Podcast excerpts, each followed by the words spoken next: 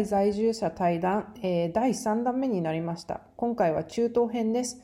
私の住む町、こんな町、トルコのアンカラに2年間在住していたミーコさん、それからドゥバイに在住していた福沢さん、えーエジプトで発掘をの作業をしていた西吉さんのご参方です。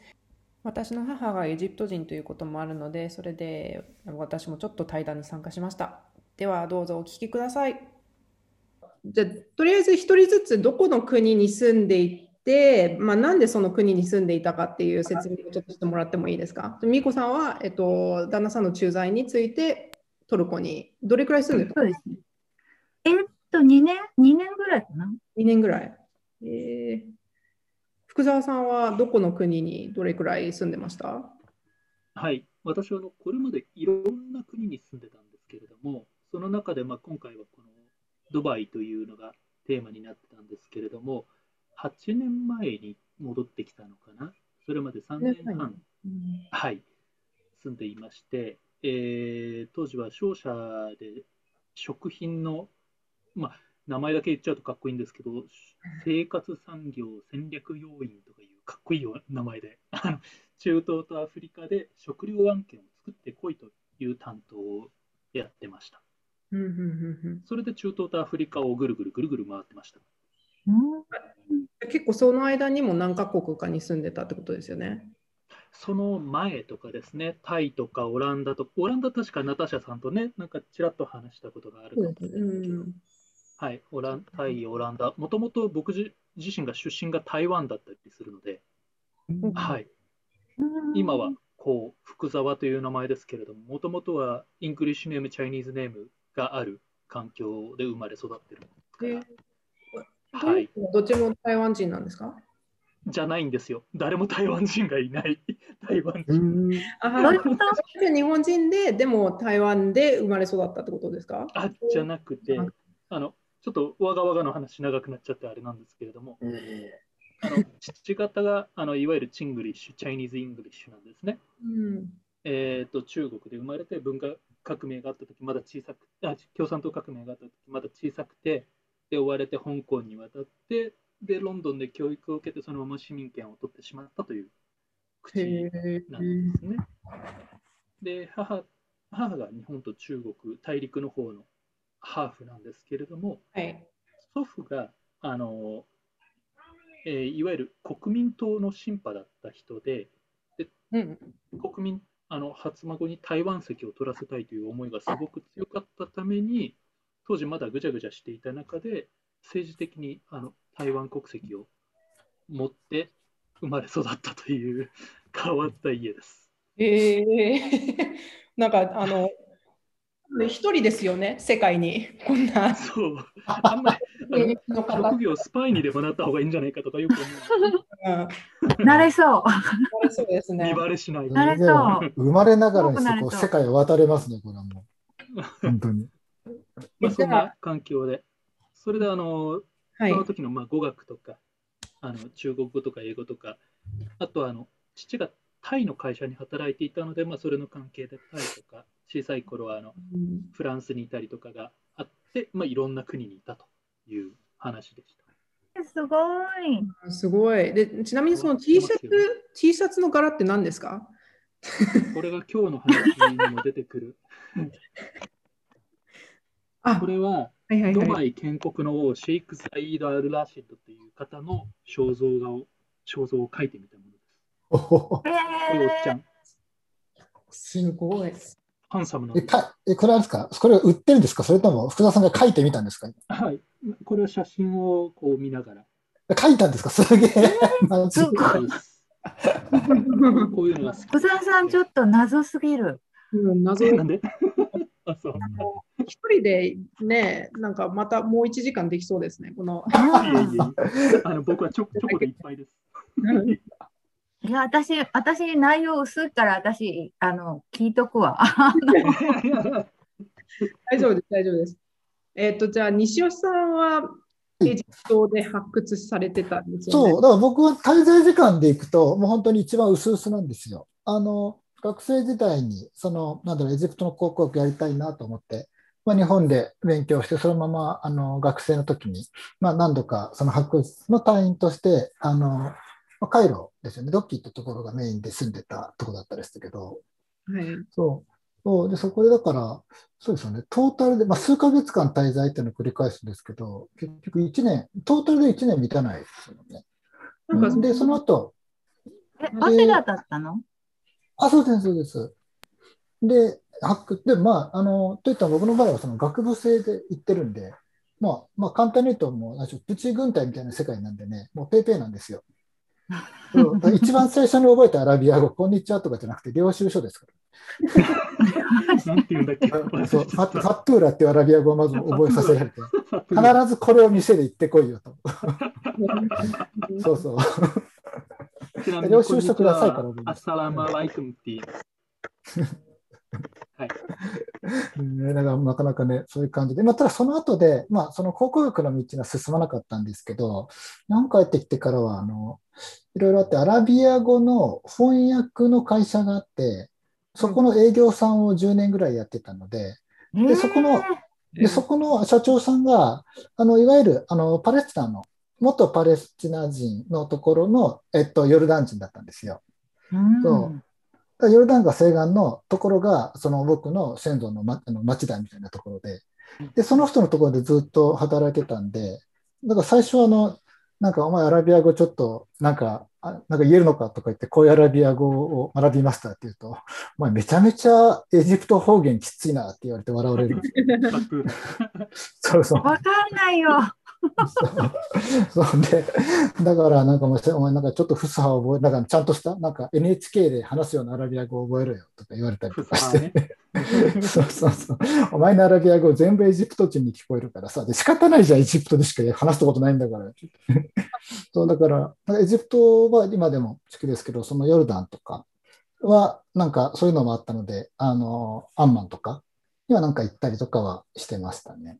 うん、でも5年ぐらい前にもうその会社辞めちゃったんで、とか。エジプトのアラビア語がなんかあのただ正しいアラビア語じゃないけど、なんかその標準語みたいな感じではないんですか？えっと、僕、えこれ、この感覚は逆にあれ、ナターシャさんに聞きたいんですけど、俺、エジプトのアラビア語って日本でいう関西弁だって思ってるんですけど、うんね、私標準語だと思ってたんですけど、違うのな？んか要するになんか、なんだろう、例えば日本の人が、ですよね、なんか、なんでやねんって言ったときに、うんそれめちゃめちゃ関西弁だってわかるけど、その、なんて言うんだろうな、あの、あ、この人はエジプトの人だなっていうのが、なんか、その単語を聞いてわかるというか、なんか、そんなイメージがあるんですけど、うん、私はなんかその昔のその映画とか音楽とかの,、うん。あの発祥がやっぱりエジプトが多うんかった、うん。エジプトのアラビア語っていうのがなんかそのなんか、うん、テレビで見れるとかそのメディアを通して見るアラビア語はあの、うんうん。アラビア語なんだよっていそうですよう、ねだから。映画とかがね、うん、標準語の感覚で言ってたんですけど。うん。僕もそのつもりだったんですけどね。そうそう、なんかそんななんか話を、あのね、そのヨルダン人のなんか社長によく言われたななんてことを思い出しながら、そうそうこういう話をするのがめちゃめちゃ久しぶりなんで、なんか。うんまあ最近はひたすら僕はもうタムショーで言ったら毎日のおやつを投稿してるだけの人なんでね。見てます、見てます。そうそうそう、そうそうそう、なんかね、本当なんかこういう話の久々で非常になんか楽しいんです。よろしくお願いします。よろしくお願いします。えっ、と、なんか最初の質問いきますね。で食べ物系で、えっと、その国にある特殊な食べ物なんか教えてもらっていいですか？こういうものが食べられますよとか、逆にこういうものは食べられませんよっていう。例えばエジプトだとやっぱり豚肉がとかお酒とかが手に入らないっていうのは、なんかミコさんは住んでる時にありました？トルコ。いや、トルコも一応イスラム、ほぼイスラム教徒なので、うん。豚肉は手に入らなかったですね。お酒は、あの、トルコのお酒だよね、ラクーって、あの、白、透明なお酒で、お水で割るんですけど、お水を入れると白くなるっていう。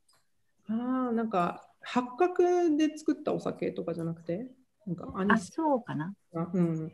あア何でアニスです作ったんだっけ？アニスです。原料何でした？アニス。アニスですよね。あのー、匂いが結構きついやつですよね、水そとう、。むちゃくちゃ臭い。あれ、楽って言うんですね。ラクー。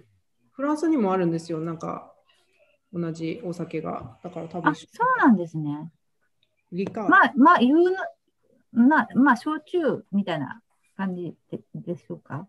うーん。昔の焼酎みたいねなんか私トルコってあでもイスタンブールなのかななんかその川の上から結構みんな魚を釣ってな。うん。それをなんかサンドイッチにしてもらえるっていう話。あ、あの、サバサンドみたいな、ね。サバサンドみたいなやつが有名だよって言われてたんですけど多分そういうのあります？あれはでもやっぱり地中海の方の、あの、トルコも結構広くて、そうですよね。えっと、地中海側は本当ギリシャとほぼあの食べてるものも一緒だし、うんなんかオリーブオイルたっぷりのなんか魚とかですけど、はい内陸、アンカラはなんか国をこうにバッテンして 真ん中にあった都市を首都にしたらしくて、すごい内陸なんですね。そうですよねあそっかで私、トルコに行くってなった時もうだって30年近く前だから、トルコって言われても、なんか、あの、砂漠でラクダいる？みたいなぐらいの感じしかなくて。で、アンカラってすごい内陸なので、冬寒くて、あの、木が樹氷になるぐらい寒いんですよ。ああすごい寒い、うん、ねあの地中海あ本当にはそっちに行くはずだったイズミールっていうすごい綺麗な街があるんですけどそこは夏40度ぐらいになるぐらい暑くてなんか本当にあの地域で全然気候とかも違うようなちょっと面白いうん国です。うんなんかだって暑いイメージがありますもんねトルトルコそう、だからアンカラはその頃はまだなんていうの、冷凍、冷凍するとか、あ、冷凍もあったか。だからお魚があんまりなかった。売ってない。そっか夏はお魚ないぐらいかな。冬になるとちょっと並ぶ、サバとかそういうのが並ぶけど、あんまりお魚、アンカラはなかったです。はいうん。あの福沢さんはどこの国についてお話し してくれますか？ほぼどこでも行けますからね、なんか2つ3つ選んでもらっていいですか、まあ、今日のテーマでやっぱり中東がいいのかなと思いますよね。で、まあ、住んでたのはやっぱり拠点に置いているのが、まあ、ドバイだったものですから、やっぱりエミレーツ航空がいろんなところに飛ぶっていうので、その会社でも拠点を置いていたんですね。はいで、ドバイに住んでいったんですが、今の質問にあった食べ物、ここで食べられないもの、もしくは食べられるもの、はいあの、いろいろあるんですけれども、今パッと思い浮かんだのが、あの、エジプトにはあったかな、マクドナルドのオリジナルバーガー。あの、ドバイでは、マックアラビアっていうのがあるんですよ。うんうん、それって出てくる時もあれば出てこないこともあるみたいな。で、あの定番で置いてます。マックアラビアは。わかる何味？アラビア。向こうでシュワルマっていう、こう、ピタあのようなものに挟んだものうんうんうんうん。お肉を詰めて野菜いっぱい詰めて、それをこうくるっと簡単に巻いたものをシュワルマって言ってみんなこうおやつに食べたりするんですけども、それをマクドナルドで出していて、それをマックアラビアってーいうんですよ。えはい。で、あとは、あの、いろんなもの、私やっぱり食べ物専門だったので、食べたいがためにこの仕事ついてたんですね。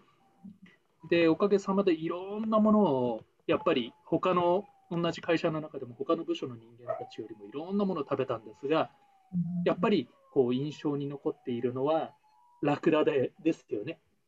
ー、ラクダ肉。ラクダの肉。うんうんで、ラクダバーガーだとかもありますし、あと、ラクダのコブって油の塊かと思いきや、意外にあのふかして食べたりとか、あとうん、あとラクダのミルクとか、ラクダミルクチョコレートとかは有名で、飛行場でも売ってますよね。ラクダミルクチョコレート。うんおお。はい。新しい。これはね、日本でもまだ売ってるかな。誰かが並行輸入してましたよね。へえ。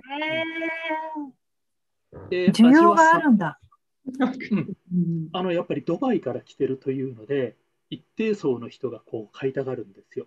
物珍しさで。なんかその、福沢さん今チョコレートやってるじゃないですか。ラクダのミルクで作ったチョコレートって美味しいんですか、なんかその、その あのこれはアルナスマっていう会社が作ってるんですけど、王族系の会社なんですね。うん。で、ドバイとか、まあ、アラブ世界もご存知かもしれないですけれども、お金を持ってる人は、ラクダの数でこう富を所有するっていう文化が脈々と続いていて、で、まあ、家族のような扱いで、ラクダとか跳ねると下手をすると国によってはその跳ねた人死刑になっちゃうようなぐらい大切にされてるんですよね。うんで、その王族でもやっぱりこの人、この人の息子さん、今の市長の、登場した。今の市長、えーが、えーやっぱりラクダをたくさんたくさんたくさん持っていて、うんそれをいかにか活用しようというので、それの乳を絞って、あの乳業メーカーっていうか、ラクダ乳業メーカーを作って、そこから出てきた乳をチョコレートに混ぜて、ラクダミルクチョコレートを作ったりしてるんですね。で、味は、ラクダミルク自体が結構淡白なんですよ。意外に。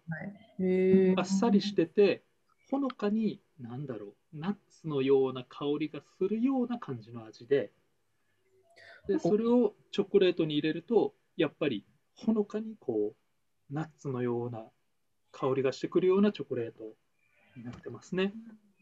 うんうんうんうんはい。じゃあ、美味しそうん、結構美味しいです。で、あとは食べられないもので言っちゃうと、あの今出てきた豚肉っていうのはあるんですけど、意外にエジプトもですけれども、ドバイでも意外に豚肉は食べられる場所があります。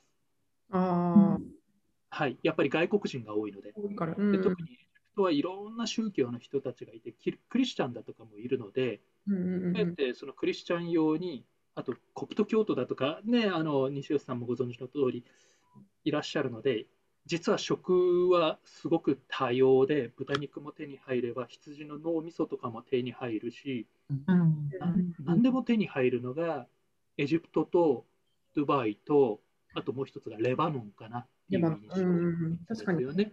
うんはい。ここの3つはやっぱり食事、美味しいで言うとレバノンかエジプトなんですけど、うんまあ、豊富さで言うとドバイも入れてもいいのかなというところです。で、あの、これの脳みそはなんか、妊婦が食べるんですね。ああ、もうって言なんか栄養満点で。はい。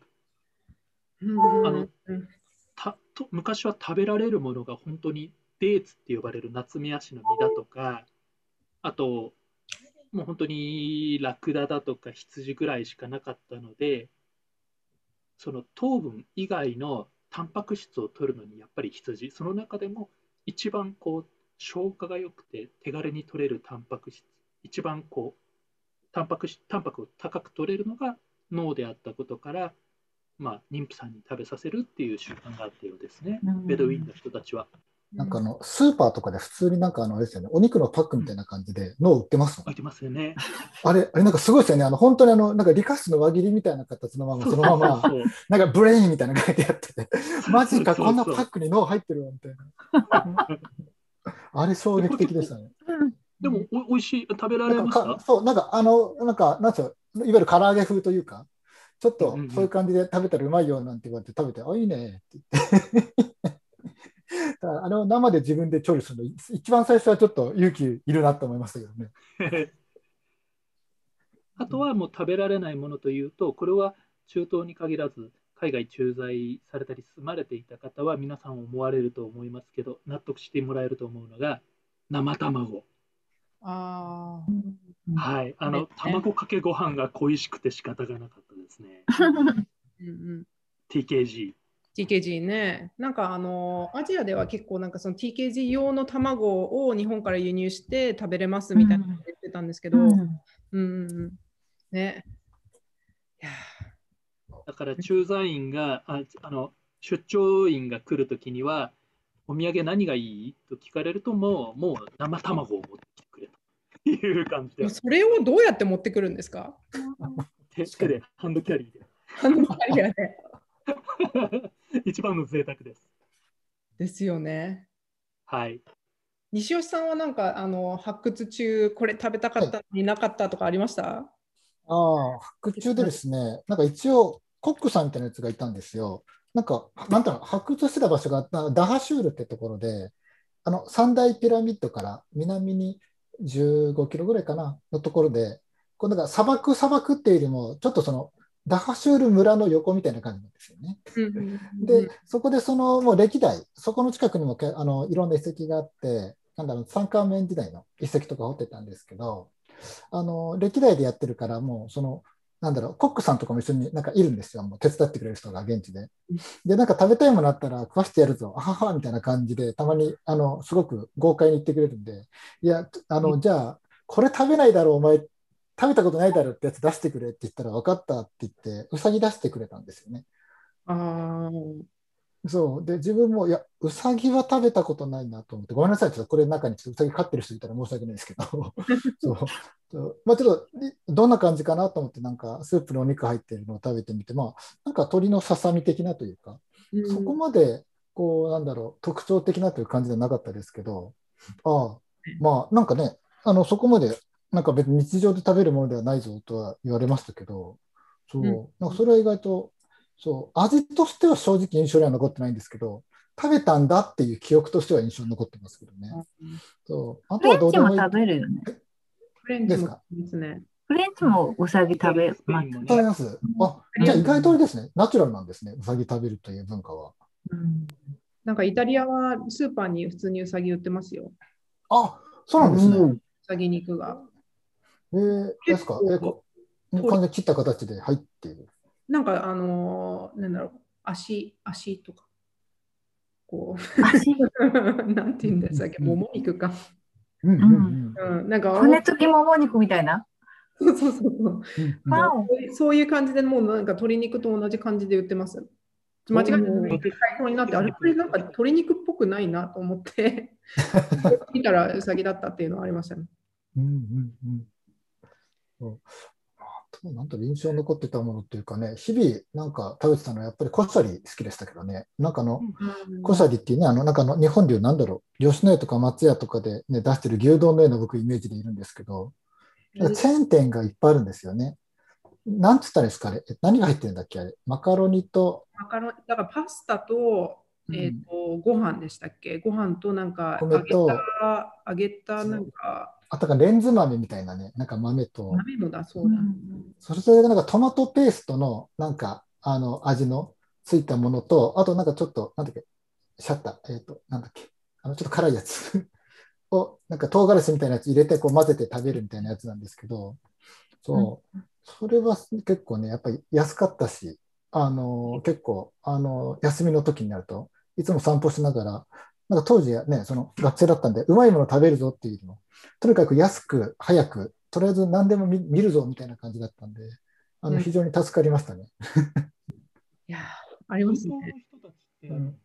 ラム肉の使い方がすごい上手ですよ、ね、あの今、日本でさあの、ドネルケバブ結構売ってるじゃないですか。まだ食べたことないんですけど、あれって何肉？日本のドネルケバブ。基本的には牛肉ですよね。牛肉をこう薄く巻いて焼いていって、それを入れて、あのサンドして。牛肉。あれ、なあれあのトルコだと、あの羊か鳥なんですけど、うん、あの日本でよく焼いてるのは何羊？牛じゃん。が多いと思いますね。牛？何？なんかですよね、あのこういうこうやってやって切ってるやつですよね。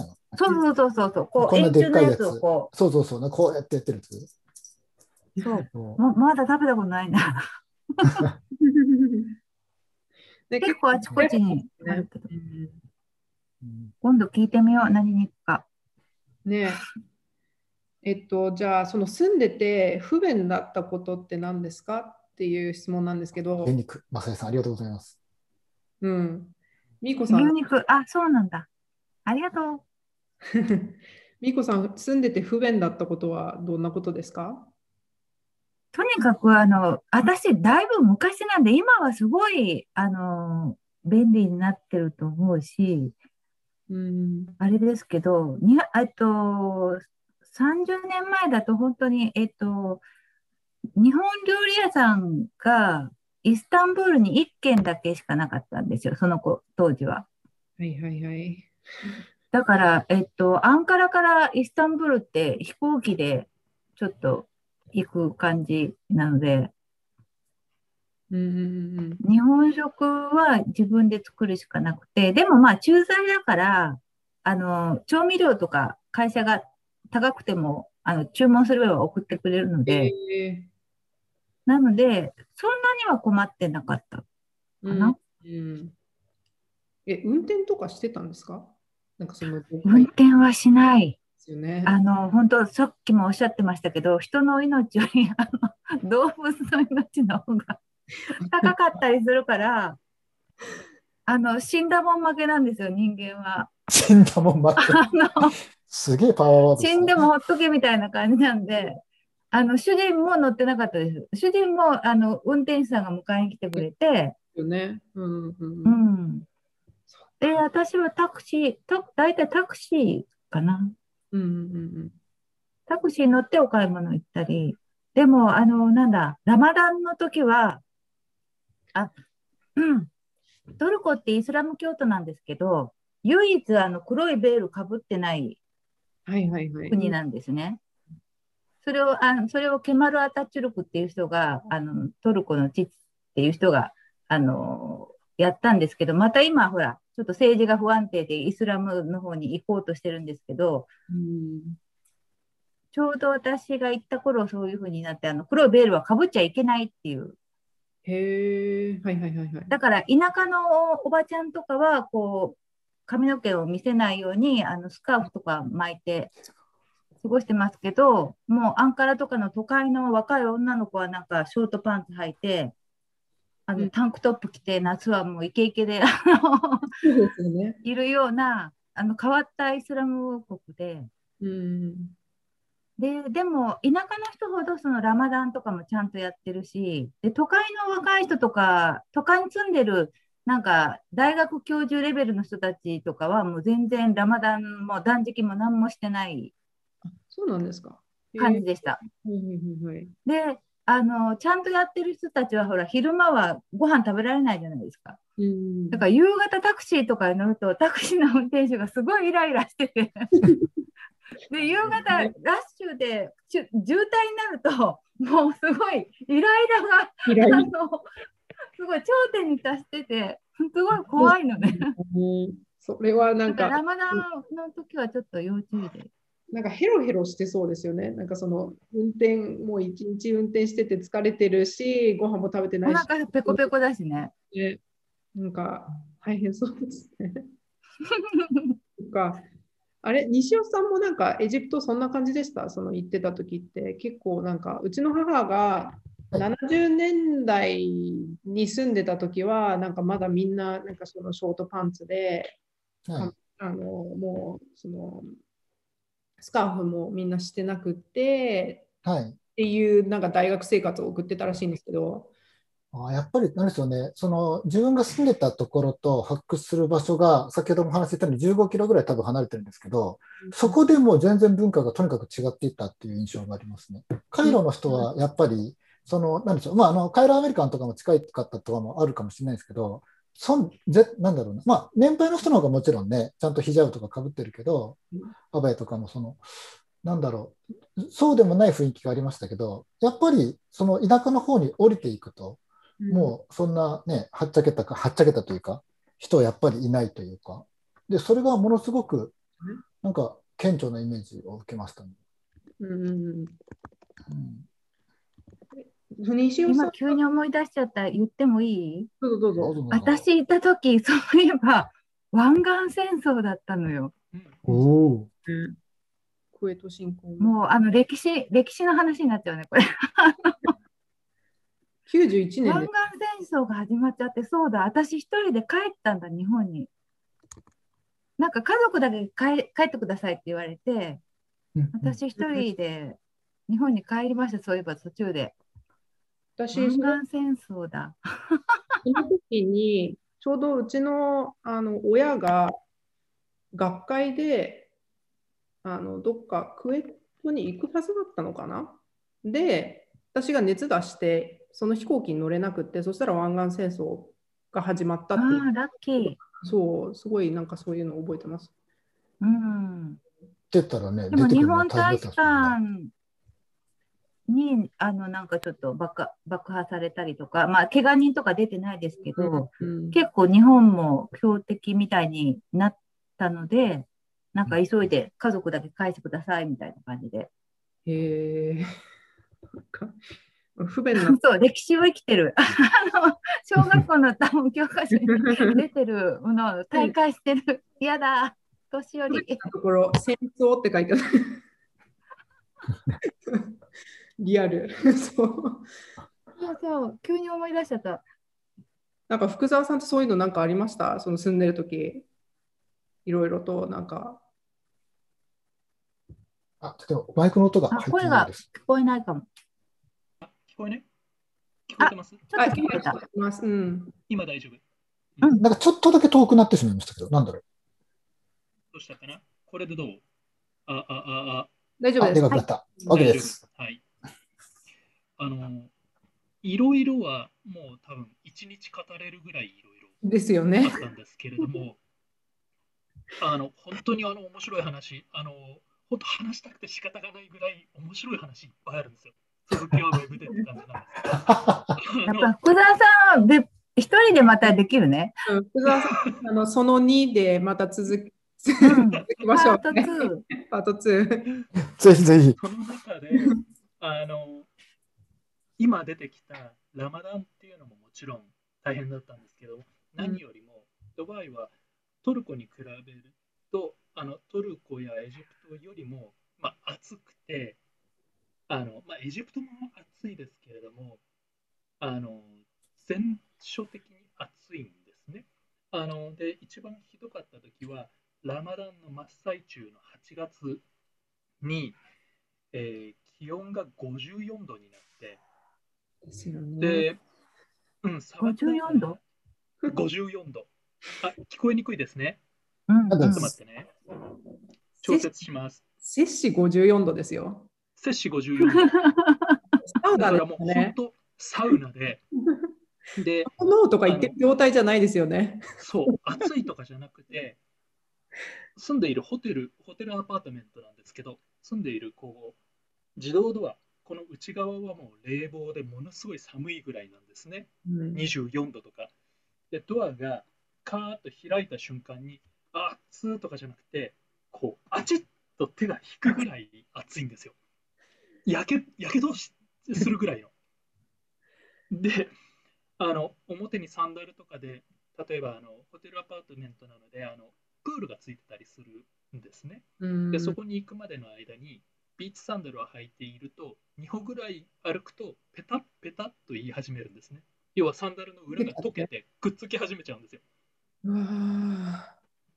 この暑さがひどかったのと、で砂漠だからこう乾燥してるんじゃないかと思われることが多いんですけれども、ドバイってあの結構海に面してて、海から風が吹いてくるときにはもう湿度が80%、90%近くいくんですね。おお、そうなんですね。はい。だから本当のサウナなんですよ。す生きられない。生きられない、呼吸ができない。なんかそのプールとかもプールじゃないですよね。もうなんか温泉みたいになってますよね。もう温泉ですね。海が温泉です。ですよね。そう、だから海に入ると、本当にあの巨大、巨大なもう、そうですね、温泉ですよ、まんま、暑い日は。だってもう日中出る用事がないときはもう出ない方がいい。そうう、んだから大体あの現地の人たちは、日が沈んでから、こう、表にワシャワシャワシャと出てくるので、まあ、女性はやっぱり黒い格好をしてるのでコウモリみたいな感じでバサバサバサバサって飛んでいくみたいな。ですよね。あの男性はやっぱり白いカンドゥーラというのを着ているので、うんまあ、こういうのをかぶってですねあの大体現地の日本人はみんなオバキューをオバキューって呼んでるんですよね。上から下までこう真っ白で。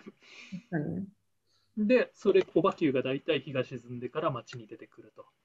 でも、あのすごく不思議なのが、その片やで当時、あのブルジュ・ハリファ、当時はブルジュ・ドゥバイっていう名前になる予定だった、あの世界で一番高いあの834メートルか、うん。あれを作っている真っ最中だったんですけれども、その真夏の50何度の中で、その高い照り返しのある建物にへばりついてインド人がトンテンカンやってるんですよ。うん死ぬよね。死にますよね。うん、だから、あの、本当にこう、なんでしょう、世界の一面が見える。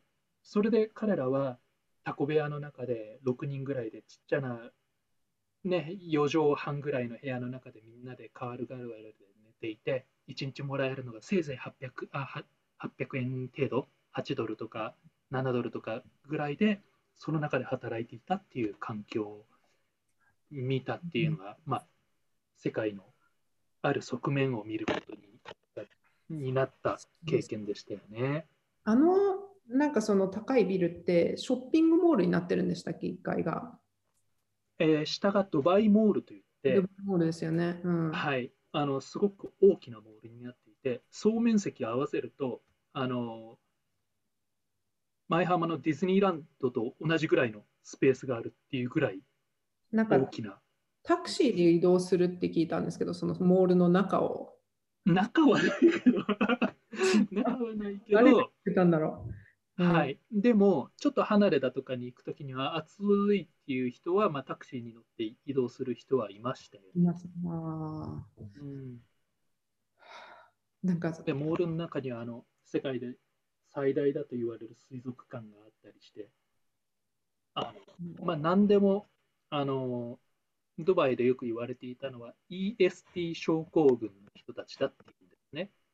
うん、トーレスト、ハイエスト、ブローデスト、EST、何でも EST を目指したいんだと。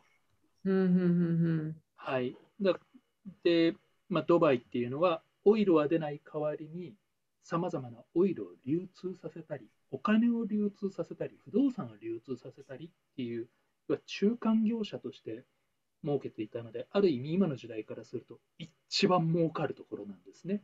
うん。ギャンブルの胴元みたいなものなので、それでお金を持ったので、そのお金、うなるお金に物言わせて、砂漠の真ん中に、こう、どでかいモールを作って、その中にアイススケートリンク作ったり、スキー場を作ったりとか、一時期はクロス、あの、冬のクロスカントリースキーをやるみたいなことを打ち上げていたりという、あのとモールんでもない国でした。あのモールは結局でも作んなかったんですよね。なんか、どのモール？その、その、えーと、スケートリンクとスキー場の入ってる、なんか、あのパークみたいなのは、それは作ったんでしたっけ？最終的に。ねモール・オブ・エミレーツというところにそのスキー場が入っていて、で私あの、ハイアット・リージェンシーというところに住んでたんですが、その中にもスケートリンクはありました。スケートリンクは結構あっちこっちにあ、ありましたね。ーなんかもう世界が違いますね。もう。そういうスケートリンクでも保持するのがものすごい大変ですね。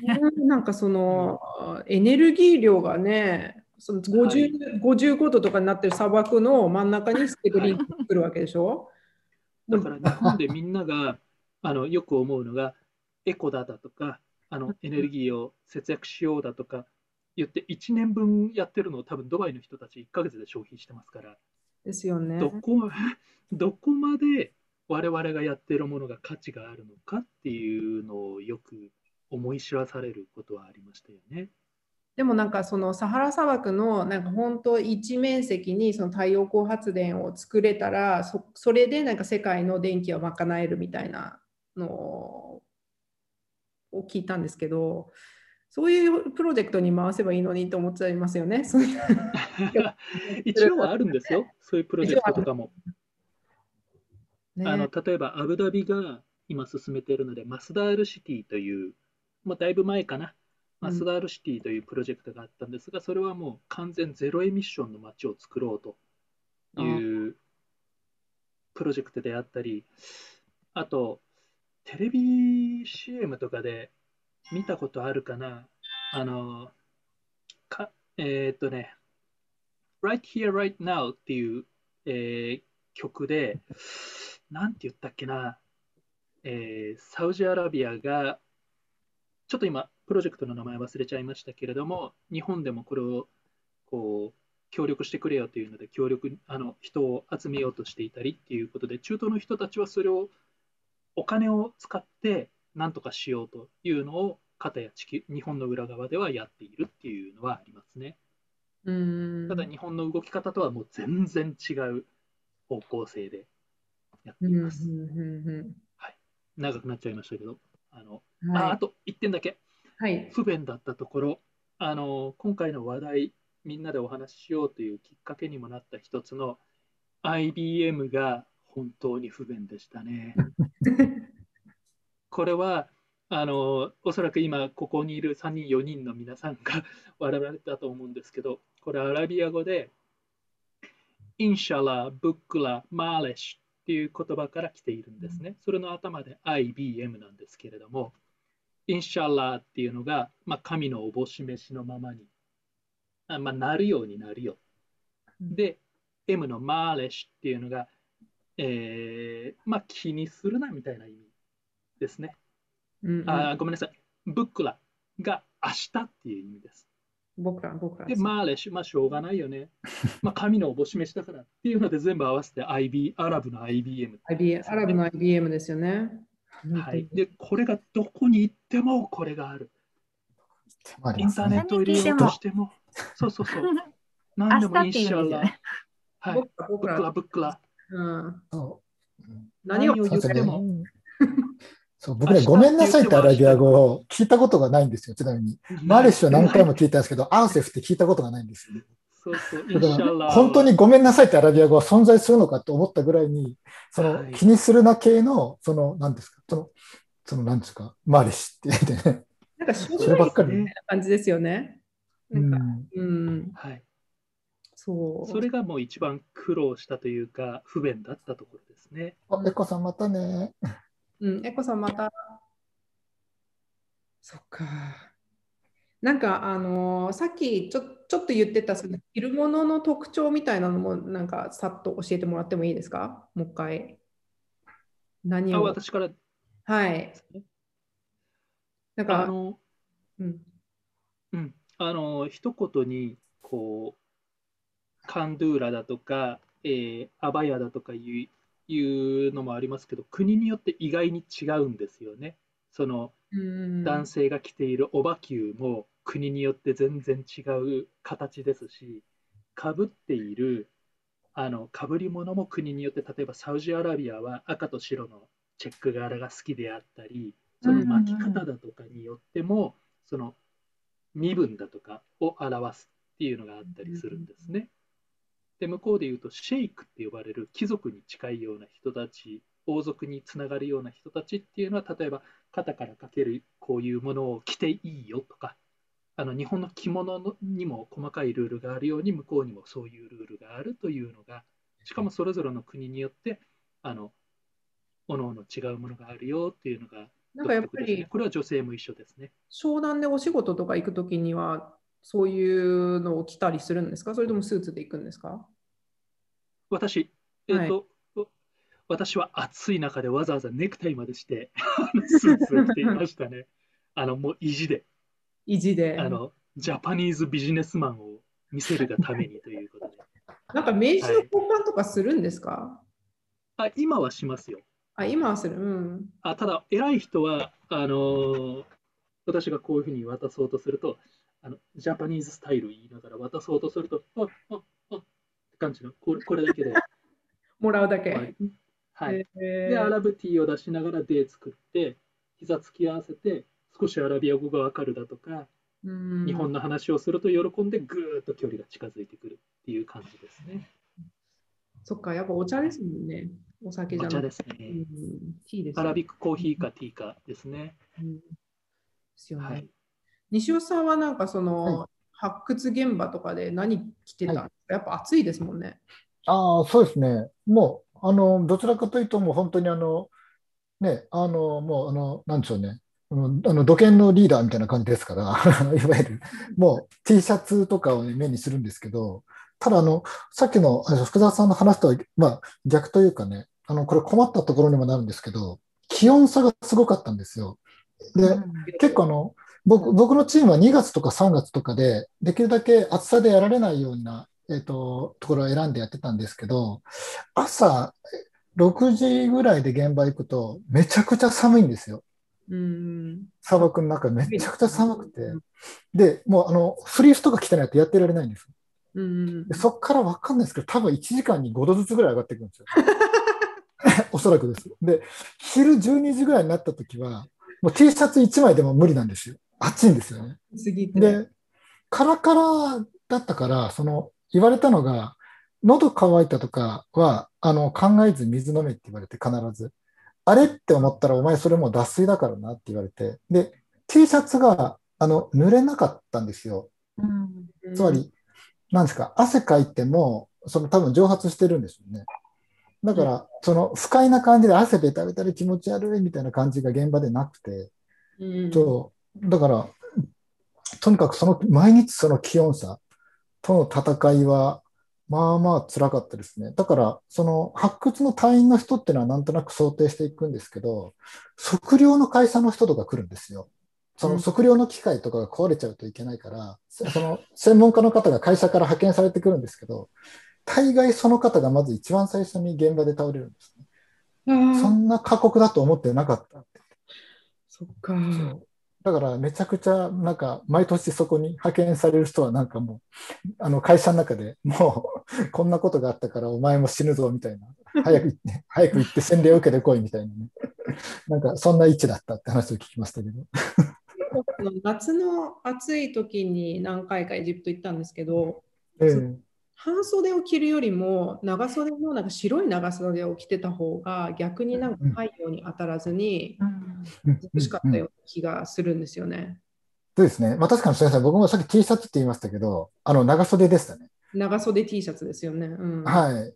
そうそう。うんだからそれがやっぱり多かったですね。まあ、そうカンドやっぱりあの機能的ですよね。うん。あの、あれがやっぱりこう汗も通すし、うん、あの下であの下手するとすすっぱだかでも全然バレないし、うんうんうんうん ある意味何か着てる方が本当は汗吸って楽なんですけれども、あれ？の男性の方ってパンツも履かないんですか？そんなことないですよいね。履いてます。下もいて洋ますね服着てる人も多いですよ。うん、気温によって。あのっていうのでもも室内に入ると寒いので。田舎のじいちゃんとか大概、大概なんか着てない気がする。そうそうそう。そ うよくこれしょってなんか座って、あ、なんか便利だな、みたいな。なんか いいろんなものがこんにちはしちゃう。そうそうそうそう。何でしたっけ？あの、エジプト式のなんか言い方あるんですよ。なんかあの、あの服。あの、なんかすっぽりしたやつ。何でしたっけ？あ、なんだろう、エジプカフターンとかじゃなト。くてん？カフターンじゃなくてカフターンカフターンででははなくて、なんだっけかな？思い出したら言います。そうリそうそう。カさんは。なんか気をつけてたこととかありますか？気をつけてたこと？なんか着るうものんとか。着るものはみんなだから普通あのトルコ人も普通だし、うん。うん、でもまあ田舎の人はこうなんだろうなタイとかみたいなこう なんか布布製のなんかダボっとしたような パンツみたいなの履いてましたね。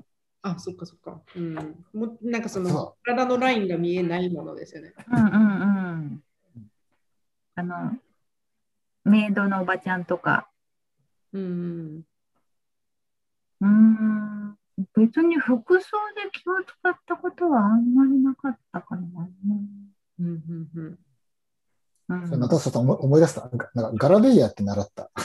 ガラベイヤ？そうですね。うんうんそう、なんか、お土産屋とかにもあるようなやつだけど、なんかあの普通のおっさんとかが着てるような、なんかこの灰色っぽいで、なんかこうズポーっと一枚の布で終わるようなやつ。うん。ねなんかあれ楽そやっぱり暑いから、なんかそういうこう空気がこう回る気う。うんうんうん。なんかやつですよね。私、そう髪とかもやっぱりなんか隠した方が暑くないなと思って、うんうんうんうんなんか被ってた方が、うんうんまあ、あれ、理にかなった衣装なんでしょうね、多分ね。うんあの黒いのはどうかわかんないですけど、黒い全部黒いやつ。でもなんか白いのだとやっぱりなんかあの男性が着てる、ね、やつはなんかすごく理にかなってるなと思います。うん、ただよく勘違いされるのはそのイスラム圏だとみんなあれを着ているんじゃないかっていうような勘違いはあったりしますけど、先ほどの西吉さんお話にもあったようにあの着ていない人がいたりあとドバイなんかはもうすごく自由な感じで年配の人だけ着ていたりあとまあ保守的な地域の人とかが着ていたりはしますけどドドバイとかレバノンはもうほぼエジプトみたいな感じで自由にこう体の線だとかも気にせず逆にあのアバヤを着てもかえってセクシーなものを着ている女性も多いぐらいでしたね。うんうんうんあとはなんか黒いやつの中に結構なんかブランドもののなんかいい服を女性は着てたりするんですよね。あのうん目しか見えないけど結構それを取るともう髪の毛もバッチリメイクもバッチリみたいな感じの人がやっぱ多多い気がします。あそこで行くと、ねカイロですごく印象深いのがあって、カイロので売ってる下着がエロい。なんかうんわかる。なんか、なんか、なんか街中のそのなんか商店街のショーウィンドウとか見たときに、なんかすっげえ、うわ、これめちゃめちゃ勝負かけてんなみたいな、ものすごい下着が売ってて、あこういうところで、やっぱりこのおしゃれをしたりとかね、まあ、ちょっと言い方、今ね、ちょっと夜の部ですけどね、やっぱりこの誘うとかね、そういう空間っていうのがね、できてるんだと思って、すごく感動した記憶があります、そう俺だけ？ねお家の中でめっちゃみんな派手なお洋服着てるって聞きました。リヤドにいた人に。うんうんうんうんそう私なんかえっと、エジプトの大使館でうんなんかそのパーティーみたいなのを結構うちの親がさあの呼ばれて行ってたんですけどそうするとなんか男性と女性とも別室なんですよね。で呼ばれて、まあ、最初はみんな多分一緒に乾杯とかするんですけどその後じゃあ女性はこっちって言って女性が通される部屋ってなんかめちゃめちゃこうクッションとかもいっぱいあってもうなんかすごいリラックスできるしご飯もいっぱい置いてあってみんなもなんかそのベールとかを脱いでもう派手な服でなんかわちゃわちゃこうパーティーしててでその男性の立食会みたいな映像が見れるんですよ。を見てみんなでなんかあのああいつなんかなんとかしてるみたいな感じで見ながらあのパーティーしてるっていうのを2回ぐらい体験したことあります。なんか、うん、違うなと思って。本当に日本とはまるっきり違う世界。あの日本とか、まだヨーロッパとかアジアの人たちの方がまだわかるうん、ことが多いけれども、中東だと本当にえっと驚くような世界が広がっていることが多いですね。世界ですよね。はい。うん。ちょっとじゃあ、えっと、もう時間もあれになってきたんで、私の方からは、えーもう、うん、もう一つ、えっと、家の特徴があれば教えてください。なんかその、住まいの作りみたいなので、なんかこう、こういうのが印象的だったとか、トイレはこうでしたとか、そういうのがあったら教えてもらっていいですか？じゃあ、えっと、経験豊富な福沢さんから。私から？そうしたら、あのまあ、時間もあれだと思うので、えっと、こういうのがあるんですが、今、チャットでシェアします。あのクオラってご存知でしょうかね？今、変な URL になっちゃいましたけれども、はいはいはい、うん。あ、見えますよ。クオラで私よくこう、生活を書いているんですね。これ私住んでたところについて書いているんですよ。あのそのタイトル、今、まあ、ご覧になられない方のために簡単に読むと、このクオラってあの質問サイトなんですけれども、ここに来ていた質問で、高級ホテルに住んでいる人って本当にいるんですか、えー、キッチンやプライバシーや収納家具がなくて不便ではないのですか？ということに対してのコメントをしたものがあるんですね。で、これは画面共有とかしてみてもいいいいもの？あいいですよ。じゃあちょっとやってやりますかね。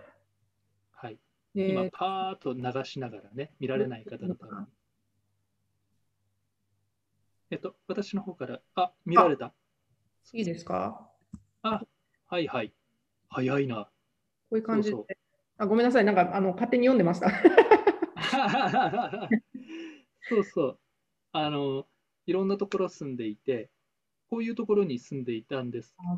たりとか、これはまあ、駐在員の住むようなところにはなるんですけれども、まあ、こういう良さそうに見えるんですが、実は不便だったんですよというようなことをちょっと書いていたりとか、住むのにというのが、まあはい、駐在している方のこう住むような場所ですね。に対して現地の人たち、ローカルの、我々ローカルと呼んでたんですけれども、ローカルの人たちが住んでいるのは、やはりあのみんなお金持ちっていうわけでもないので、お金を持っている人、持っていない人によって様々あるんですが、基本的には、例えば結婚したらお金がもらえるよとか、えー、税金が、まあ、当時はなかったよとか、様々なメリットがあったので、まあ、大半はいいところに住んでいましたよね。うんうんうん、その中でも、やはりこうお金を持っている人たちの家は本当にとんでもないレベルでの家はありました。あの家の一軒って言った方がいいのかな？これすごいですね、この。はい。これはね、うちわエビだとか、ホワイトタイガーと呼ばれるエビだとかがちょうど家の隣でこう売っていたので、そういう写真ですね。はい。エビでかいですね。はい。でそういうエビも養殖をしてたりしてたので、あのもう完全に食食料担当でこういうことをやっていました。ジャクジもあって、ね、はい、羨ましい。はい。うんうん、で、うん。で、あとは、方やエクスパットと呼ばれる人たち、外国人ですね。ドバイに住んでいるうちの8割は外国人で、2割だけがローカルなんですけれども、その住んでいる8割のうちの大半、大体7割でしょうかね、ぐらいはインド、パキスタンの人たちなんですね。出稼ぎの人たち。この人たちはさっきちらっと言ってたように、本当にちっちゃい部屋でもう10人ぐらいでこう住んで、みんなでルームシェアみたいにして住んだりという、あの日本でこう経済格差とか言ってるのが全然可愛いレベルのものがもう目の前に、日常の中に転がっていましたね。それが生活の中からよく見えていました。そうですよね、はい、家の環境はそんな感じでしたね。はあなんかでも香港もね、あの高級ホテルに住めましたね。同じぐらいの家賃で。うん、なんかその、すごい香港家賃が高かったんで、ホテルに住んでもあんまり変わらないっていうぐらいの。うんうんうん、香港はそうですよね。うん。うん、なんかサービスマンションみたいな感じで、やっぱり家具とか揃えるんだったら、そのままホテルに住んだ方が安いよねみたいな時はありましたよね。そうですね。うん、そうですよね。はい。まあ、ククオラでの紹介になりましたけど、もし興味のある人は今チャットでも共有したので、お時間あるときに登録して読んでみてください。ちょっと面白いもの書けてると思います。西尾さんはどんなどんなところに住んでたんですか？そうですね、発掘の時の長期滞在の時は、あのチームであの、日本の方から大体チームで、えーと、と7、8人ぐらいがもうまとめて住むんですよ。うん、なので、5、6部屋ぐらいある家をとりあえず借りちゃうっていう感じでやってたんですね。うん、で、そう、だから、まあ、当時住んでた場所だと、まあ、えっと、あのカイロの、あの、タハリールの、あの、広場のカイロ博のあるところから、で、地下鉄で一駅か二駅かな、あの、ドッキっていうとことがあって、うん、なんかいろんな商店とかも結構あるようなところで、そこで、えっ、ー、と、6階建てぐらいの建物の、まあ、5、6部屋ぐらいあるような、その2階全部借りてっていう形でみんなで住んでましたけど、といや、なんかもうね、あの、そうですね、一番最初面倒だなと思ったのが、トイレで髪流しちゃダメって言われたと。あで、そのエジプト行って一番最初に自分が思ったのが、あこの横にあるゴミ箱に入れないとダメなのねって思って。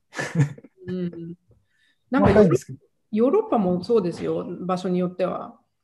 あまだやっぱりそういうの多いんですか、今でも。ギリシャとか行くと、なんかやっぱパイプが古いから流さ流しちゃうと詰まっちゃうんですよね、すごい。うんうんうん。あとトイレも硬いですよね。うん、流れないんですよね、ほぐれないの、水で。トイレットペーパー自体の多分質も悪いんですよね。うんうん、超悪い。お尻ってみたいな、新聞紙こうやってやってるのとそんな変わんねえぞみたいな感じになりますけど。でもね、それが意外とね、プチストレスになんかなったりとかね、しましたけど、そうまあ、ただ結構その休みの時とか、あとその発掘とかじゃない時に結構その自分で何ヶ月かエジプトに行く時もあったんですけど、そういう時とかって結局当時、僕の場合はお金とかなかったんで、もうあの1泊1000円みたいな、もうドミトリーとかから、なんか、うん、なんか、あの長期滞在って言っても1泊ね、2、3000円ぐらいのちょっとバックパックみたいなところばっかだったんで、もう、なんでしょうね、ピン、ピンと霧をとりあえず両方楽しんで、あの、うん、で、そうで、それはね、別にアラブに限らずっていう感じだと思うんですけど、そう、なんか、ドミトリーというか、なんか、あのちっちゃい部屋にね、なんか慣れちゃうと、でかい部屋に行っても、この部屋の俺は30分の1しか使ってねみたいなね。なんかこう、でかい部屋をもっとちゃんと使える人になりたいみたいな。な そそういうところで無駄に苦しみました、ねうん、そう、面白いですね。サービスを使い切れてねえぞ、俺みたいな。な結局なんかね、そう、あ、どうぞ、すみません。うん、あのそのトイレに、結構そのペットボトルの水を置いておくじゃないですか。あのウォシュレットがないからそれで多分流すんでしょうけど、うんうん、なんなんかあの違和感ありますよね。強烈な強烈な違和感が。強烈な違和感ありますよね。これでどうやってみんなこうな何をどうやったらこう綺麗に流せるんだろうちょっとなんかすごい考えつつ、うん、もうまずあのペットボトルを触りたくないっていう のが、まあ。ペットボトル知らない。ペットボトル知らないです。ペットボトル。なんだろう、なんか、あの結構中東の、まあ、パキスタンとかバングラデシュまで、うん、やってる感じで、あの多分ウォシュレットがないから、自分たちで大きいペットボトルに水入れて、それをウォシュレット代わりにあの使ってるんですよ。そうそういうのがあってなんか私はそれがすごいあの衝撃的でしたね。どこの家庭にもペットボトル12本ぐらいこう置いてあって、えー、そうなんだそうそうそう。あこれで洗うんだな。でも洗いたくないな。そうなんですよね。なんかあのそのなんか本格的なところで紙なしペットボトルみたいなやつオンリーのところがあったときに初めて左手を使って自分で本当にゴシゴシとねあの 終わった後のお尻を洗った時のねなんかなんだろう、僕は一つ大きくなったぞみたいな気持ちになりましたね。一つ何かを超えた気がするみたいな気がする。でもあれって、だってそのみんなが用を足した後にあのペットボトルを触るわけじゃないですか。ええなんかそれがまずなんか汚いなって思って、そのペットボトル自体を触りたくないみたいな。まあね。まあ、ペットボトルはなかったな。ペットボトルはなかった。そうね、みんなの使った分が少しずつ凝縮されてるような、なんかね。なんか、だってそれ、なんか間違えてお尻、それで触っちゃったりしたら、うんねうん、それが置いてあるわけじゃないですか。ですよね。そう。ね、直接触れ合う感じになりますもんね。ちょっと話横道いっちゃうんですけれども、はい、あのヨーロッパとかだと、ホテルとかでもあの女性用のビデがあるじゃないですか。うんうん、あれは日本では当然一般的じゃないので、あの友人があれを何に使うのかわからなくて、外で買ってきたスイカを冷やしてたってやつがいましたけどね。えー、えーっていう。ない何に使うんだろうと思ってっていう。あれもうちんちにもあるんですけど、なんかまだ使いこなせてないですね。それはありました。それ見てありました？うんうん。なんかあれってやっぱした後に移動するんですよね。そう、隣にあるもんね。隣にあるから隣に別にあるもんね。そうそうなんか一回並んでるから立ち上がって隣に行って水を出さないといけないんですよね。でもあれも水が上から出てくるからこれどうどう当てるのかなみたいなすごい 使ったことない。使い方わかんないって思いながらあれはなんか足洗い場にしてますうちは。帰ってきて足汚かったら足洗ってますあそこで。うあん。のね、トイレ事情はね、話すると長くなっちゃうからね、もうね。いやありますトルコの建物って、あのなんか3匹の子豚のあのレンガのお家みたいに、こう本当になんかレンガを積むだけみたいな作り方してるんですよ。あの作ってるとこ見てると。多分みんなあれなんだと思うんですけど、だからあんまり地震は少ない。でも、いい何年か前にあったと思いますけど、地震があったら全部壊れちゃうと思うようなうん。作り方。別に支柱も立ってなくて、ただ本当にレンガをこう積んで、うんうん一個一個なんか積んでいくだけみたいな作りでした。で、アンカラはすごい人口があの密集しているので、あのマンションしかダメで、一軒家がダメなのかな？だからうん。マンションに住んでて、で、すごいよ冬寒いので、えっ、と、石炭で、あの、なんかボイラーみたいなの燃やして、で、全館お湯が通ってての暖房だったから、冬は暖かかったんですけど、その代わり、あの、煙突から、あの、黒い煙が、ものすごいもくもくもくもくしてて、冬なんか高化学スモッグみたいになんか、すごい空気が悪くなるんですよ。うんうん主人がちょっとなんかあんまり胸が強くなかったので、気管支が弱くて、最最初すごいいいお家をうんなんかキープしといてくださった広いお家を。なのになんか目の前に煙突があったのね。そしたら主人がここは絶対嫌だとか言って、で結局なんかすごい私は全然気に入らない あの家具が置いてある部屋家だったんですけど、そこにそこに住んでました。あっちが良かったみたいな。あっちが良かったってなりますよね。でもなんかもうあのあのあの煙突から煙が出てくのは許せないとか言って、そうですよね。そうそんなそんな感じかな。わさびさんが、えっと、先ほど生卵がごちそうだったというお話がありましたが、手に入らないから自分で作っていたとかありますかって聞いてます。ああ私は暇だったので餃子の皮とかもこうやって 手で作ってました。ああ、作ってました？そううんですね。うんちょうど今、私あとなんか、あ、どうぞう。ん、ケーキとかお菓子もなんか結構作ってたかな。あ、そっか。あ、まあ、あ売ってるんですよ。あるんだけど、あるんだけどなんかね、すごく甘かったりとか、うんまあそんなに美味しくなかったりとか。そうですね。日本のなんかあんあれぐらいのなんかこう甘さの10倍ぐらいありますよね。うんうん。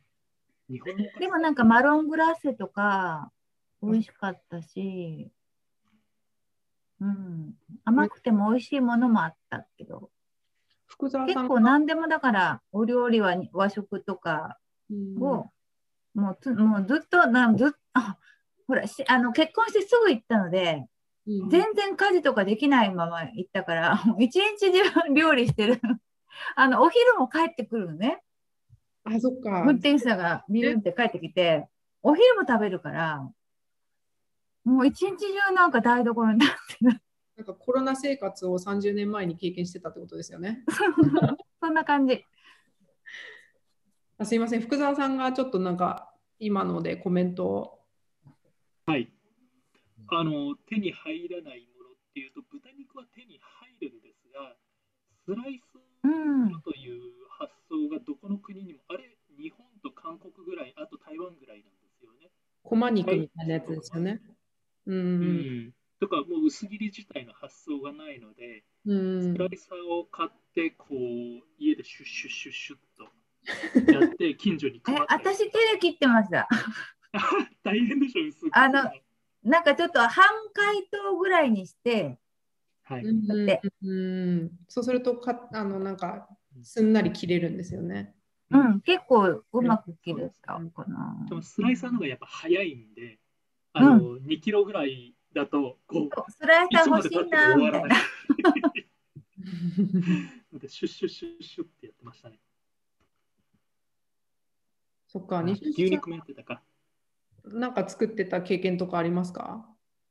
いや、なんかさっきお話にあった餃子みたいなやつは、確かにみんなで作ったことありましたけどね。う。んただなんかね、意外とこう、その僕が行ってた時はもう本当にそこ、食を楽しむ余裕がほぼない感じの、なんかね、あの、なんでしょう、発掘行って、朝行って帰ってきて、なんかいろいろやって、なんか下っ端だからいろいろと準備して、寝て起きたら朝になってるから、なんか先生たちのコーヒー入れてみたいなのが 続けられてたから、だからその中でね、でも餃子とかね、その作って実際食べたのはすごくなんか、はーってこう、あ、いいなっていう気持ちになりましたけどね。なりますよね。うん、食べ物って心を和ませるなって。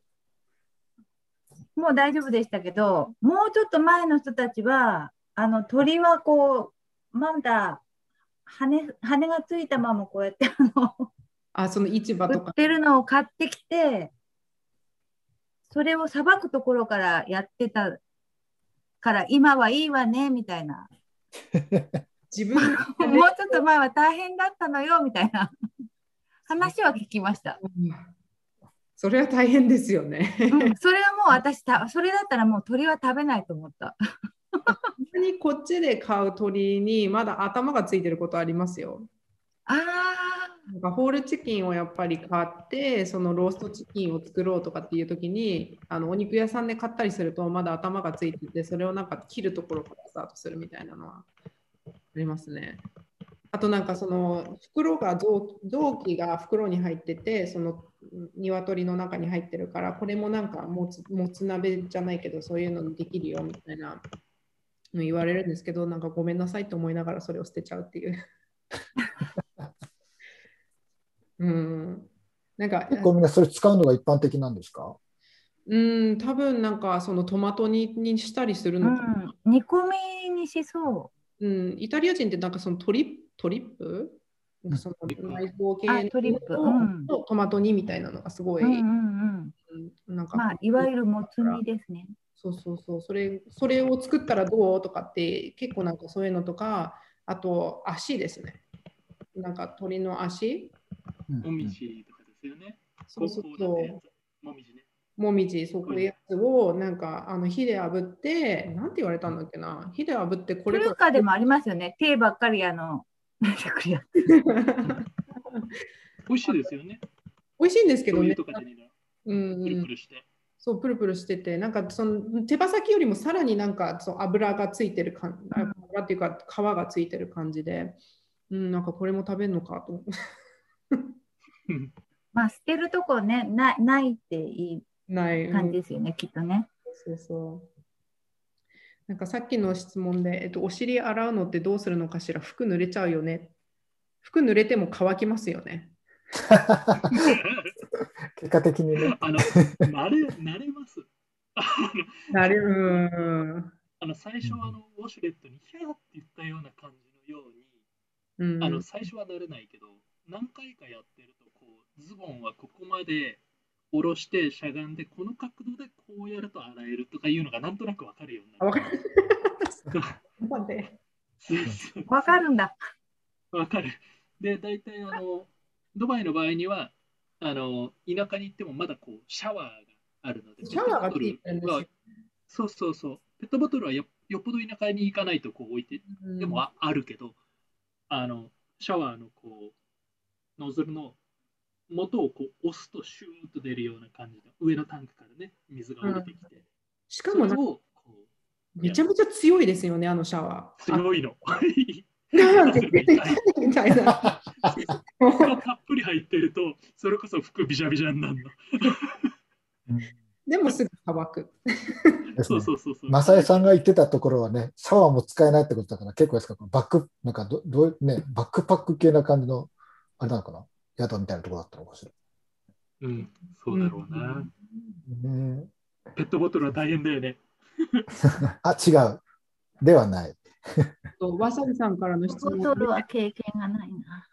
豚肉どうしても食べたくなるものですが、なれなね、食べたくなるものですか？何を作っていたんですか？チャーシュー？福田さんですね。あの、まあ、チャットの方にも書いたんですけど、やっぱりラムとか鶏鶏肉が中心になっちゃうんで、やっぱり飽きちゃうんですよね。うんあの特に家の中だと、表に行くとまたちょっと違う味になったりするんですけども、基本的にドバイ、食事がまずいんですよ。美味しくないのレベルの下。で、まずいんですよ。うんあの、もともとこう、文化がやっぱりイギリスの人たちがいたっていうのもあるせいなのか、本当に美味しくなくて、ので家で作ることになると、必然的にこう、鶏肉と、まあ、ラムはそんなしょっちゅうしょっちゅうは使わないので、うん牛肉と豚肉がやっぱり欲しくはなるんですよね。下についてる味なので。そうするとやっぱり欲しくなりますよね。うんうんうんうんあります私は。そうでした。で、豚子ちゃんがいた。どうですか？あの他になんかちょっと質問したいなという方だったら手を挙げてもらってもいいし、えっと、チャットに書き込んでもらってもいいんで。うん、なんかちょっと気になった、まあのいろいろ質問あったらあったんですけど、ちょっとなんかあのもうトイレの話で盛り上がりすぎて。ね。面白いもんね、トイレ。うんうん、でも、参参考までにこうね。どんな質問がこう実は考えられていたのかっていうのをこうそれだけこうパッと聞いてみてもいいですか、こうフォーホーみたいな。えっと、まあ、恋愛についてとか、恋愛？うん、ほう、面白いね。学校の様子、子供の学校の様子とうんか、うん。あと、えっと、日本、その住んでた時に日本のこれが恋しかったとか、うんうんうんうんですか？今、この3連チャンで、なんか1分ずつぐらいで答えます？知ってる？知ってる範囲で。恋愛はやっぱり難しいですよね。なんかその長くなっちゃうよね。イスラムの国だからやっぱり、うんうん、結婚してからじゃないととかってありあ、ます？でもドバイは結構ありましたよ。あの、出会い系サイトもありましたし、あ、あるんだ。で、うん、で、面白いのがサウジにも出会い系サイトが実はあって、みんなこう顔隠してるから何が何だか分かんない。僕もあのエジエジプトの出会い系サイト調べたことあるんですけど、どうやって出会えるんだろうと思うぐらい、マジでみんなこうやって隠してるんですよね。そうそう。そうそうそう。あれは面白い、確かに。で家柄だとか、そういうのを書いてるのもまたお国柄だなと思いながら、あ、そっか、うん。こういう僕はこのこのか家庭のなんとか、い三なんとか、なん。はい。えであのこれね、顔じゃないって言われてもね、本当に顔わかんないんですよ。そうで名前でなんとなくあのどのファミリーかっていうのが分かるので、例えば、うん。あのお名前のあるなんとかっていうのは、ザ、えーなんとかズっていうシンプソンズみたいな感じのファミリーの名前だったりするんですよね。とか、ビン、ビン・サイードだとか、ビン・ラディンなんていうのは、えっとラディンの息子だっていう意味なんですよね。だから、それのラディンファミリーの息子のなミドルネームがあって、おじいちゃんの名前だとかついてたりするので、どの家のなんとかの家なんだなっていうのがなんとなく分かってで話を聞くと、あどこどこ村のなんとかさんなんだね。っていうふうに話が盛り上がっていったりするっていうのが、向こうでのこの、まあ、出会い系サイトの使い方のようですよね。あと、女性が男の顔見えるので、女性が比較的選ぶっていうのがありますよね。で男はちょっとドキドキしながらどんな人だろうって思いながら。で、あの、WhatsApp だとかで内緒でこう交換して親にバレないように、我々中学生の時こう、親が出ないように電話かけてたように、ああ、何時にかけるから電話取ってねみたいな。うん、ありますもんはいまーしたね。かわいい。アラブの春を超えたあたりから、やっぱりその SNS を使った、いわゆるそういう恋愛の流れっていうのが、まあ、その翻訳の仕事とかをやってて、いろんな事情を聞いたときに、あ、相当変わったんだなっていう印象を受けました。変わりましたね。うん。そっか。うん、なんか意外、意外ですね。うん、あのただ、サウジだとか、当然アフガンだとか、あの超保守のところはそんなことをしようもんなら見バレしたら本当にもう連れ去られてリンチですよね。そうですよ。打ちされるし、うん。あの下手するとあの処刑されるからっていうのがありますよね。うん。はい、サウジあたりだ、サウジとかスーダンあたりだと、こう風でアバヤがたまたまめくれ上がって、強い風でうん。わーっとめくれて、足下着まで見えちゃった女性が処刑されたっていうのとかがあるんですよ。風でめくれて。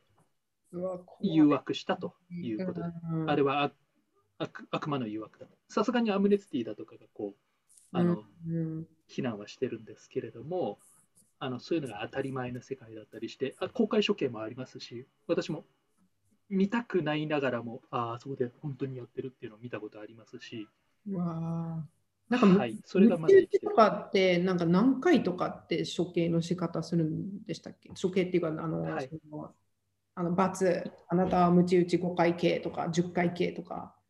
はい、一応はそのファトワ、あの向こうで言う、えーうん神学者の言うルールがあって、それに従って、例えば、あの男えー、と悪魔の誘惑あの、誘惑をするような行為をした場合には、程度によるけれども、えーこのくらいからこのくらいっていうような一応法律があったり、あと有名なのはこう盗みをすると手首を落とすようだとか、あれ実際行われなかったりすることも多いんですね。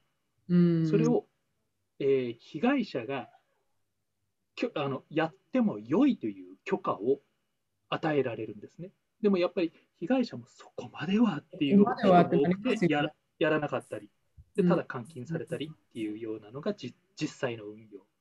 ただ厳しいサウジ、アフガニスタン、スーダン、あとどこだろう、えー今で言うと、まあまあまあ、そういったあの超保守の国では、もう足首が見えたらあの注意を受けるだとかっていうのがありますし、あとは先ほどあったラマダンの時期っていうのはやっぱり特に厳しくて、これはさすがにドバイでもラマダンの真っ最中にあのガススタンドでイギリス人のお父さんとお母さんがコーラ飲んで、普通にアラブ人の前でこういうふうに飲んでたら、そのまま宗教血圧に連れてかれたっていうのがよくあ。まありましたよねうん、知らないですもんね、今、今えラマ外国人もダメなの？えあの誘惑してはいけない。要はみんなお腹空いてか飲み物も我慢して、唾飲むのも我慢してる中で、なんでそんなの飲んでるんだよ。買うぐらいはいいけど飲むなよっていう、うん。それ知らなかったわけじゃないでしょっていうですね。ラマダンの最中は怖い。うんうんはいありますね。わあ、なんか中東の、あのこんななんかあの1時間で話せるようなことじゃないんですけど、なんかこれやるたんびになんかちょっと賢くなったなって思います。なんね、なんかいろんなことを知れた知れるし、うん。ねえね、こういう経験してる方がきっとたくさんたくさんいますからね、この中には。なんかいろんなこう経験を聞いて、ね、自分たちのこう広がりになっていくと、ここに加わった価値、毎月4000何百円払ってるっていう価値はきっと出てくるんでしょうね。うん、ね、なんかこんななんかこう圧縮されて習い事ができるってすごいですよね。うん。ラクダの、それもこれもこうつないでくれたナターシャさんのおかげですよ。なんかでもあのコメントいただいてね、あのこれでありなこうね中東編もできたし、でもなんかあの全然アフリカの話ができなかったんで、また今度あの アフリカ、こっちはこっちでもっと濃いですから。うん、どの辺に住んでたんですか？どこの国に？基本はあの出張ベースなんですけれども、うんあのエジプトから北アフリカ中心とあの行った国は海に面したところはそれこそあのイエメン以外はいたんですか？ほほぼほぼ行ってきて、すごい。危ない国だとか、あのあの中央アフリカだとか、今後民主主義共和国あたりなんていうのは、リアル、ガチでやばいところだったりするんですけど、ですよね。そういうちょっと面西白い話西側が怖いとか言いますけど、いや西は比較的安定してます。あのナイジェリア以外は。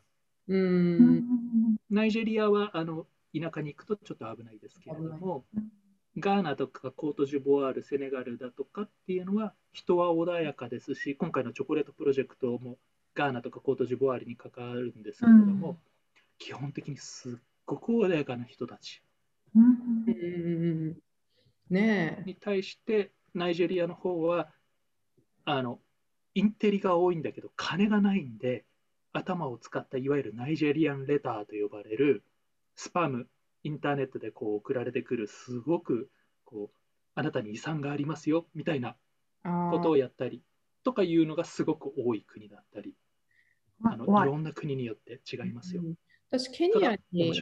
旅行に行ったんですけど、なんかそこでなんかその自分の村を見せてくれたなんか優しい青年がいるんです。ビーチビーチにあのたむろってるビーチボーイズたちがいるんですけど、なんかこう観光客にいろいろ売ろうとしてるんですけど、あの一人すごい優しい子がいたんで、で僕の村を見せてあげるって言って、で見て、ね、よかったねって言って、でなんか最後俺にちょっとお金渡して、で帰ってきて、したらなんかメール来たんですよね、彼から。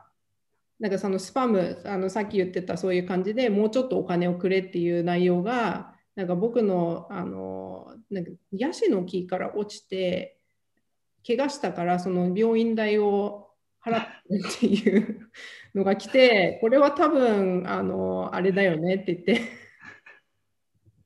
なんかそういうのありました。いっぱいありますよね。うんいやーね、あの西吉さんご存知の通り、エジプトはすっごいそういう寸借詐欺的なのがすっごい多いですよね。もう、あの、わかりやすいですね。ここに詐欺しますって書いてあるような顔で、そう本当に近づいいてきてくれるんで、あの、もう、あの、もう、目が超えてくると逆にどんな感じで、その詐欺してくれるのみたいな。そうそうそう 気になるあなたのあなたの詐欺パターンが気になるみたいな。そうそうそう。大体ね、あの、変な日本語してて怪しいもんじゃないとかね。そう。僕は怪しくないよっていう言葉を言ってる人は500%怪しいぞみたいな。写真撮ってあげるよって言って、撮られて、はい、5ドルっていう そうそうそのう。とかね、普通にあるんですよね。そうそうそう。うんそうそうもうね、ラクダの人とかはもう絶対ね、もう乗った瞬間にねそう。そうそうそう、そう、だから結構日本の人ね、やっぱトラブルになること多いですもんね。うん、はい。そういうところはガイドと一緒に行った方がいいですよね。うんうんうん。そあのちなみに、あの本当話余談ついでで、今、アフリカで一番知られている日本語ってなんだかご存知？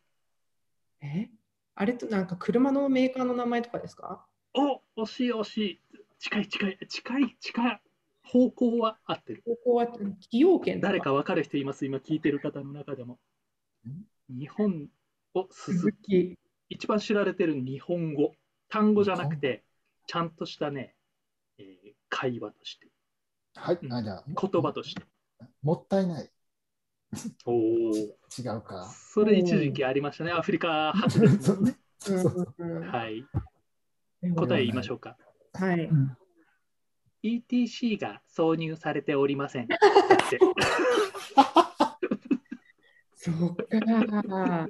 えわかんないですそっか、よ。日本、日本車。がそうね。あの日本車のドバイ経由で中古車がたくさん輸出されてるので、うんそのままついたものがたくさんあって、みんながこう車乗るたびにそれ言われるので、アフリカの人たちみんなそればっかり覚えちゃって、日本語って言うと。ETC がっていう言ってくる人がすごい多い。ね、面白い。私もだから行った時に、なんかあの昔のそのデリバリーバスとかが、あのなんだっけ、つなんとか、なんかその、えっ、と、村から村に行くバスあるじゃないですか。あれのなんかミニバスみたいなのが結構日本の中古車で、いろんな会社の中古車があったんですけど、そう崎陽軒、崎陽軒とか言って、住吉豆腐とか書いてある。そうそうそういろんなのがあるんですよね。うん。ね、面白いですね。